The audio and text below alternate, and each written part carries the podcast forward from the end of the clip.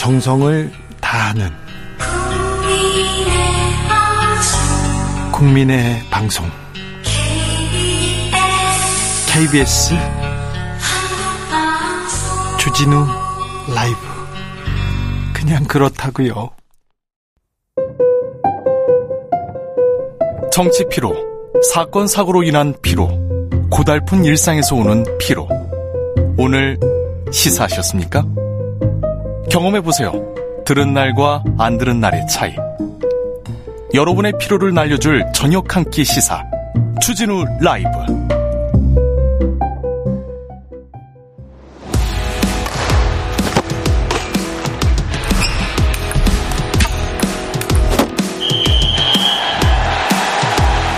(2022) 항저우 아시안 게임 리포트 여기는 항저우 자, 이번엔 항저우로 가보겠습니다. 현장에 나가 있는 KBS 일라디오 이성엽 PD 연결했습니다. 이성엽 PD 안녕하세요.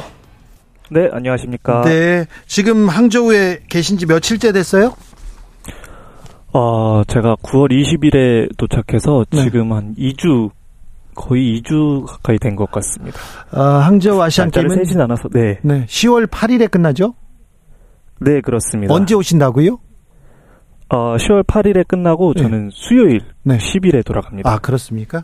이틀이나 또 네. 쉬, 쉬다가 오시네. 자, 지금 항저우에 가서 가장 인상 깊었던 장면이 뭡니까? 이성엽 PD. 아, 물론 매 경기, 우리 선수들 매 순간 경기가 좀 인상적이었는데, 네.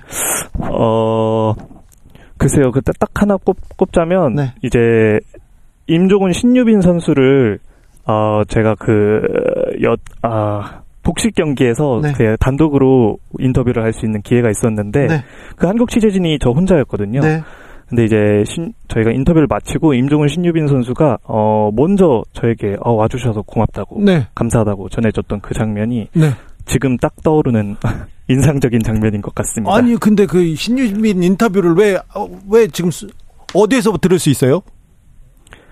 어, 저희가 그 오디오로 녹음을 했고 이미 나간 상태여가지고. 네. 나갔어요? 네. 아, 네, 네, 그렇습니다. 아깝네요. 네. 자, 음, 폐막까지 얼마 안 남았는데 대회 초반과 좀, 좀 달라진 점이 있습니까? 달리 느끼는 점이 있습니까? 저번에 저 연결했을 때, 어, 밥이 굉장히 맛있고, 네. 어, 또 인프라 이런 부분도 굉장히 괜찮다고 전달해 주셨던 것 같은데, 어떤 게 맛있습니까? 일단 미디어 식, 미디어 식당 내에 있는 식사 중에서는, 네. 뭐, 기본적으로 제공되는 뭐, 어, 삼겹살이나 네. 아니면은 한국 음식도 이렇게 제공이 되고 있거든요. 예. 김치라던가 이런 부분도 맛있고 패스트푸드 음식도 굉장히 맛있어서 네. 어 점심은 이 미디어 식당 내에서 자주 즐겨 먹고 있습니다. 공짜인가요? 아, 한 번 먹는데 20위안이고 아, 우리나라 돈으로 한한 3,500원, 3,700원 정도를 내면은 뷔페식으로 마음껏 담아서 먹을 알겠습니다. 수 있습니다. 우리 선수들 활약 인상적입니다. 네, 맞습니다. 우리 선수들 종합 3위를 목표로 했는데 사실 일본과 격차가 거의 없는 3위도 가능할 것 같습니다. 지금 중국이 독주, 독주하고 있는데 중국은 금메달이 174개고요. 우리나라는 33개. 일본은 30, 37개네요. 네, 맞습니다. 일본이 37개로 종합 2위로 올라섰는데 사실 이 총 메달 개수는 우리가 일본보다 조금 앞서고 있는 상태입니다. 수영에서 막 땄어요. 많이 땄어요. 네, 맞습니다. 우리 한국 수영의 간판인 황선우 선수가 박태환 선수에 이어서 한국 수영 선수로는 두 번째로 단일 아시안 게임에서 다섯 개 이상 메달을 딴 선수고요. 예. 그리고 김우민 선수도 남자 자유형 자유형 400m, 800m 결선에서 금메달, 자유형 800m 개영에서도 금메달 따면서 3관왕을 차지했습니다. 어찌 그렇게 압도적으로 경기를 잘하는지 참 우리가 언제부터 수영을 그렇게 잘했나 그런 생각도 하고요. 그리고 또 아유 펜싱 칼을 잘 써네 칼을. 네, 맞습니다. 펜싱 역시 이번 대회를 통해서 효자 종목으로 등극했는데요. 네. 전 종목에서 메달을 획득했습니다. 네. 남자 사브르 개인전, 여자 에페 개인전에서는 우리 선수들끼리 견- 결승 전이 진행됐고요. 네. 이두 팀은 단체전도 재패. 남자 사브르는 대회 3연패, 여자 에페는 21년 만에 우리에게 금메달을 안겼습니다. 그런데요. 남자 사브르의 구본길 선수는 네, 네. 이걸로 아시안 게임 여섯 번째 금메달을 획득했습니다. 알겠어요. 네. 구본길 잘한다. 네. 알겠어요. 그런데요. 탁구 경기장 갔습니까? 여자 탁구 남북 대결이 있었습니다. 보셨어요? 네, 맞습니다. 지난 2일에 탁구 여자 복식 경기 결승전이 이번 대회 최초로 남북전으로 펼쳐졌었습니다. 네. 어, 신유빈 전지희조가 북한 차수영 박수경조를 꺾고 세트 스코어 4대 1로 21년 만에 탁구 복식 금메달을 목에 걸었습니다. 그런데 사실 지난 대회 때는 남북 단일 팀이었잖아요. 그리고 탁구는 네, 단일 팀을 단일 팀을 결성하기도 했어요. 그런데 아는 선수들끼리 서먹서먹해 하더라고요. 네, 맞습니다. 금메달 확정되고 우리 신유빈 전지 선수가 북한 선수들 감독과 짧은 악수를 했는데 네. 이 북한 선수들이 굉장히 담담한 표정으로 경기장을 빠져나갔고 이후 이어진 시상식에서도 북한 선수들과 악수를 나눴는데 어 인도 일본 선수들과 같이 이 금메달 시상대 로 이 신유빈 전지 선수가 불러 모아서 촬영했는데 인도 일본 선수들은 밝게 웃, 는 한편 이제 북한 선수들은 좀 어두운 표정으로 사진을 찍어서 조금 아쉬운 장면이 좀 연출되기도 했습니다. 북한 선수들한테 가보셨어요? 어, 제가 직접 북한 선수들한테 갈 수 있는 기회가 없어서 가보셔야지 네, 거기까지. 갔는데 북한 응원단들한테는요. 북한 응원단은 제가 멀리 감치서 바라볼 수 있었고 그 근처로 가는 게 이제 불가능해서 자원봉사자나 안내하시는 분들이 제지를 해가지고 관광객인 것처럼 한번 가보셔요 지금. 어? 아, 참 근데 북한 선수들 만나면 참. 안타까워요. 이번에는 악수를 거부하거나 경기장에서 조금 뭐지 매너를 좀 안 보여준 사람도 있고 특히 남북 대결 때 이런 경우 많았어요. 북한 성적은 좀 어떻습니까? 네, 북한은 현재 금메달 9개, 은메달 12개, 동메달 8개로 종합 9위를 달리고 있고요. 네. 어, 북한은 역도에서 굉장히 매, 많은 메달이 나왔습니다. 네, 이성금, 강현경, 네, 김인경, 이문신 선수가 수년 만에 국제대회 출전인데도 세계 신기록을 세우며 금메달을 차지하고 아니, 있습니다. 그냥 들었다면 세계 신기록이 됐더라고요. 네, 맞습니다. 뭐지? 뭘 먹고 왔지? 그리고 또 기계 체조. 네, 맞습니다. 기계체조 여자 도마와 2단 평행봉에서 북한의 안창옥 선수가 금메달을 획득했고요. 예? 같은 도마 종목에서는 김선양 선수가 은메달을 목에 걸었습니다. 그래요? 또요? 네. 또 주목할 만한 선수 있었어요? 어, 사실 이번 대회에서 북한이 굉장히 주목할 만한 게 여자 선수들의 강세가 돋보인다는 거였는데요. 네. 이 획득한 금메달이 모두 여자 선수들이 목에 걸렸고 네. 은메달도 사격과 역도 두 개 종목을 제외하면은 네. 모두 여자 선수들이 이 메달을 획득해서 어, 여자 선수들의 강세가 이번에 좀 돋보이는 네, 그런 순간이 우리나라도. 그렇고 북한도 그렇고요. 사실 여성 스포츠가 더 강, 강합니다. 그런데 어, 북한 여성팀 강함. 북한 여성 여자 축구팀은 결승에 올라가 있죠. 네, 일본과 네, 대결 북한, 남았죠. 네, 우즈벡을 8대 0으로 꺾고 지금 결승전에 올라가 있는 상태입니다. 네. 어, 농구 배구에서는 우리 팀 인기 스포츠인데 성적이 별로예요. 축구는 지금 잘하고 있습니다. 축구는 결승전에 지금 서, 안착해 있습니다. 네, 맞습니다. 제가 어제 바로 4강전 우즈벡전을 다녀왔는데 네. 어, 아, 4강전 2대 1로 네. 네. 승리했습니다. 예. 정우현 선수가 전반에 멀티골 넣으면서 이번 때 5골 기록했고 우리는 어, 일본과 7일 결승전을 치르게 됩니다. 아, 일본한테는 이겨야죠. 절대 네. 일본한테는 이겨야 되는데 어, 한일전 이렇게 많이 보게 되잖아요. 어떻습니까? 네, 한일전에서는? 한일전에서 뭐 사실 우리 선수들 응원하는 목소리도 많고 일본 선수들 응원하는 목소리도 많은데 네. 아무래도 대부분 관중들이 중국 관중들이다 보니까 어 사실 대한민국을 외치는 목소리나 아니면 일본을 응원하는 목소리보다 짜요 목소리가 훨씬 더 크게 들려서 한일전에서는 네. 또 짜요 하고 있어요? 네, 중국 관중들이 모든 경기에서 짜유를 외칩니다. 그래도 아. 다행인 게 뭐 중국을 짜유하는 게 아니라 그냥 선수들을 응원하고 있어서 그 점은 조금 이전과는 이전 대회와는 다른 좋은 매너를 보여주지 않나. 한국과 일본의 대결인데 중국 관객들이 중국 관중들이 어디를 응원합니까? 딱히 어디를 딱꼭 집어서 응원한다고는 느낌을 못 받았고요. 아. 그냥 선수들이 골을 넣거나 아니면 뭐 성공을 하거나 그런 순간마다 그냥 굉장히 박수를 진하게 쳐주고 그리고 加油 加油가 가장 인상적이었던 것 같습니다. 자, 저는 이 선수 굉장히 좀 안타까워요. 그 좀 마음의 상 상처를 좀좀 덜어냈으면 하는데 롤러스케이트 이 남자 선수요 0.01초 차로 세레머니 하다가 금메달 놓친 선수 혹시 어, 좀 취재해 보셨어요? 아, 어, 롤러스케이트 경기 때 제가 이 경기장에 있진 못했지만 네.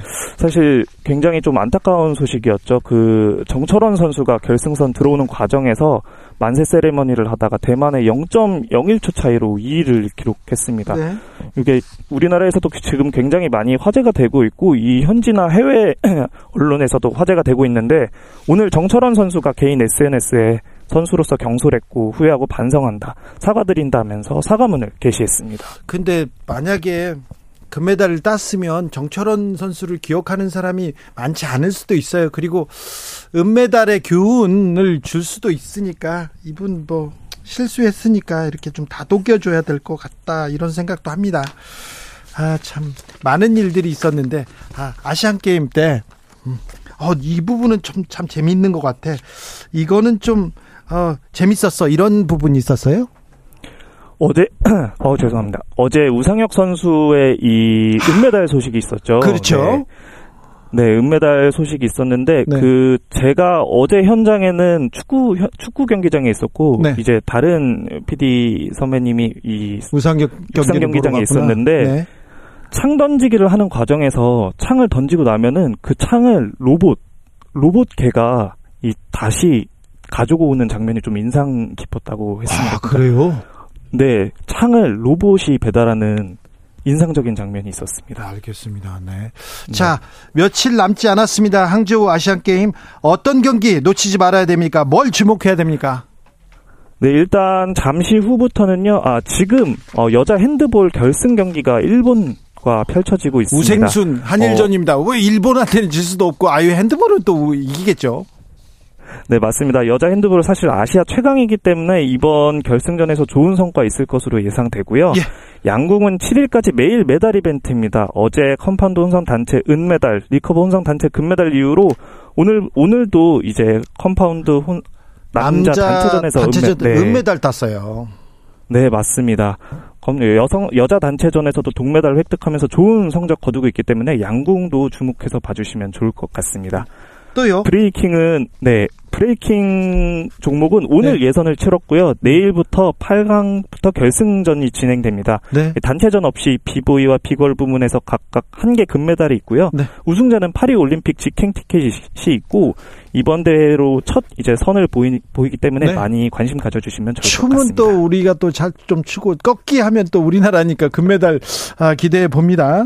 음, 네 맞습니다. 야구도 축구도 다 금메달 따고 금메달 못 따도 잘했으면 좋겠습니다. 한일전 은꼭 이겼으면 좋겠어요. 어, 질문 순 질문을 제멋대로 해가지고요. 네. 죄송하지 않습니다. 자, 고생해 주십시오. 항저우 현지에 나가 있는 이성엽 PD였습니다. 감사합니다. 네, 감사합니다. 네. 교통정보센터 다녀올게요. 이승미 씨.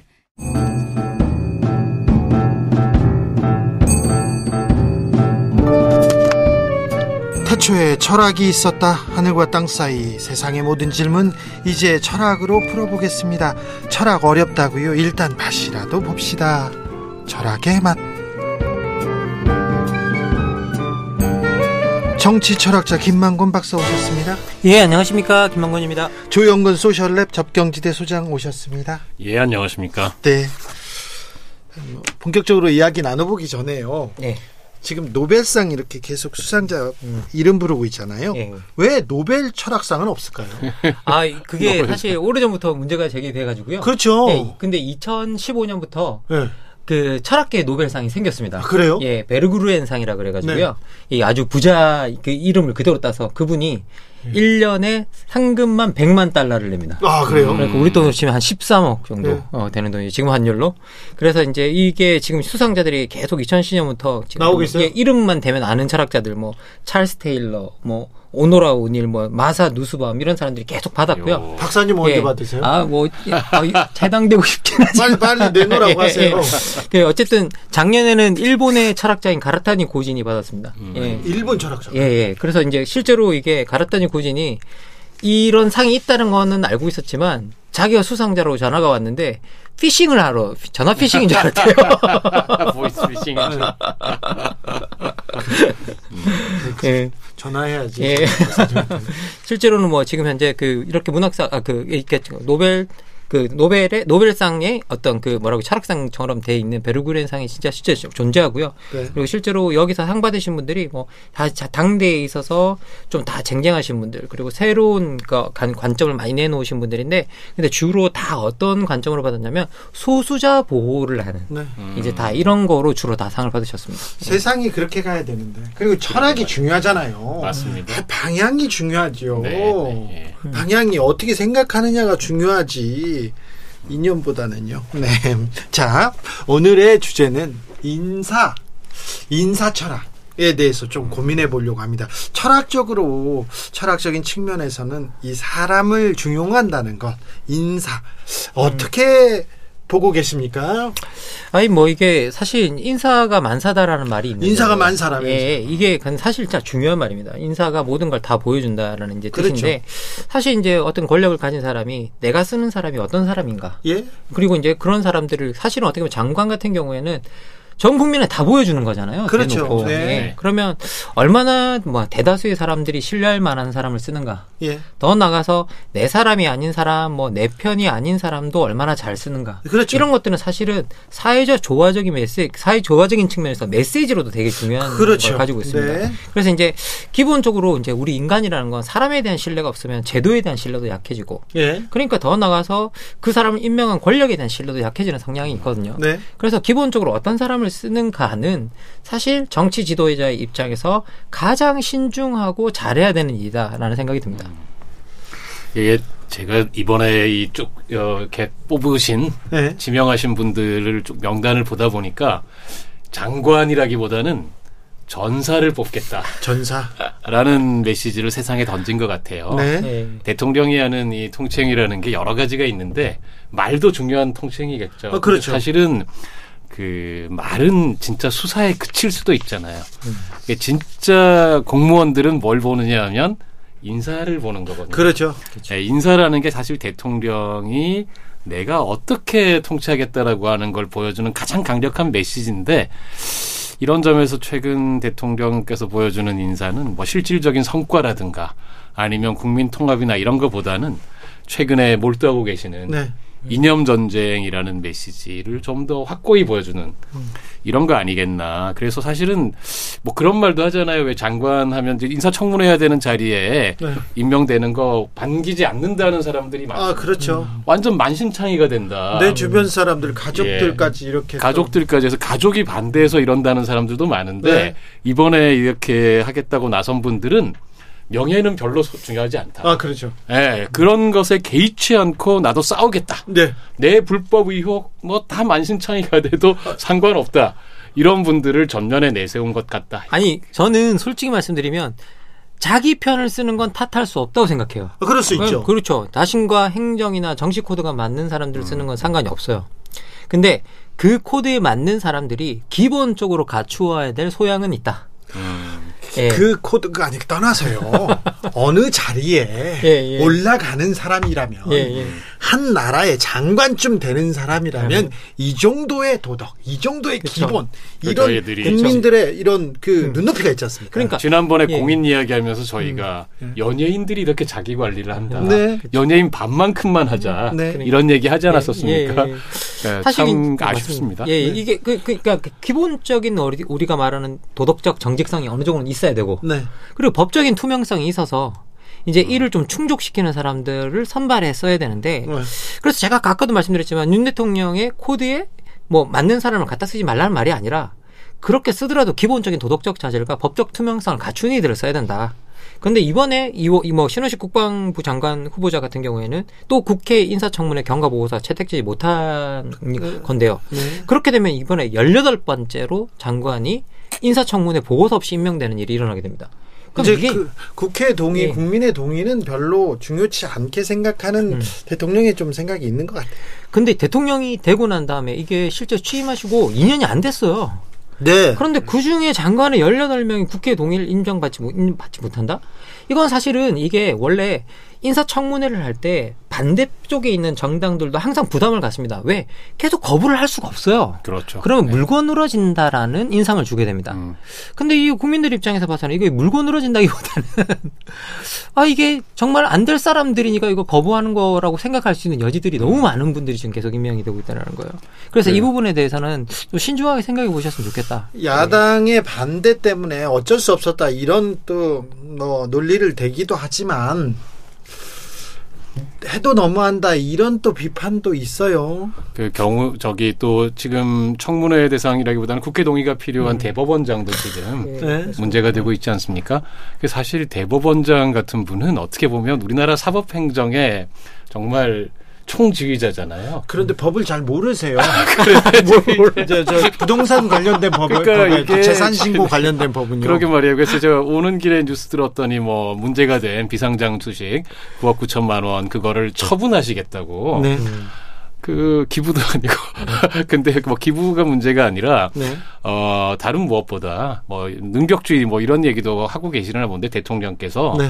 법을 잘 모르는 분을 음. 맛을 고지 곧대로 믿는다면 법을 잘 모르잖아요 이분이 네. 자기가 모른다고 그런 분을 대법원장으로 뽑는 게 참 윤 대통령 싶어요. 음, 대선에 뛰어들고 당신 정치 경험 없지 않냐 외교 안보 경험 없지 않냐 그 얘기가 나왔을 때 뭐라고 했냐면 난 능력주의 인사하겠다. 나는 잘 모르지만 최고의 능력자를 그 자리에 써서 이렇게 돌아가도록 하겠다. 그러면서 전두환 시절에 경제 전문가로 누구를 썼는데 이거는 여나 야나 다 박수 받았지 않냐 이런 얘기를 했어요.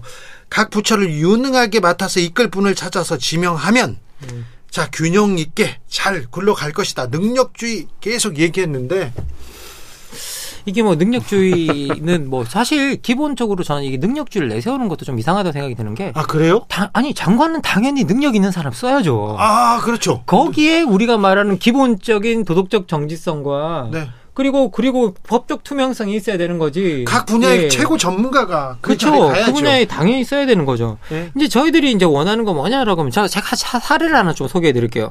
우리 대만이 우리가 뭐 코로나 시기 때 뭐 우리 뭐, 뭐 가장 방역이 잘 된 국가 중에 하나로 떴었잖아요. 음. 네. 그리고 이제 그 기간에 심지어 대만은 뭐 학교도 폐쇄를 하지 않고 음. 그리고 사회적으로 뭐 문 닫는 데도 별로 없고 예. 그런 식으로 방역을 이제 했었는데 그 방역의 핵심에 사실은 대만 디지털부 장관인 오드리 탕이라는 분이 있었던 겁니다. 음. 근데 이 오드리 탕이라는 이분은요, 이 우리나라의 EBS의 위대한 수업 Great Minds에 출연할 정도로 유명한 사람인데요. 이 사람이 왜 유명해졌냐? 2017년 대만 디지털부 장관으로 임명될 때 대만 최연소 장관이었다고요. 네. 최저학력 장관. 음. 세계 최초 트랜스젠더 장관. 그리고 천재 해커 등으로 이름을 모았다고 합니다. 아, 예. 예. 능력은 있으시네요. 예, 그건 진짜 그리고 이제 이, 그 문제 이분이 어릴 때 어릴 때부터 너무 따돌림을 당했대요. 음. 근데 이유가 뭐냐면 너무 똑똑해서. 아. 그러니까 이게 뭐 IQ도 측정을 할 수 없을 정도로 높다고 합니다. 네. 근데 이게 유치원 세고 뭐 초등학교 여섯 곳 이렇게 막 다니 다니 다니면서 따돌림 당하고 그런데 선천적 선천적인 이 심장 질환이 있었다고 합니다. 음. 그래서 심지어 화를 내는 것도 못했대요. 예. 그래서 그게 건강에 위험해서. 그런데 이게 소수자로 배척당했던 이 경험이 자기가 디지털 기술을 배우고 활용하고 하면서 야 이제 내가 이걸 모두를 위해서 내가 배운 기술을 써야겠다. 아, 아 이렇게 배, 배제되는 사람이 없는 세상을 만들어야겠다.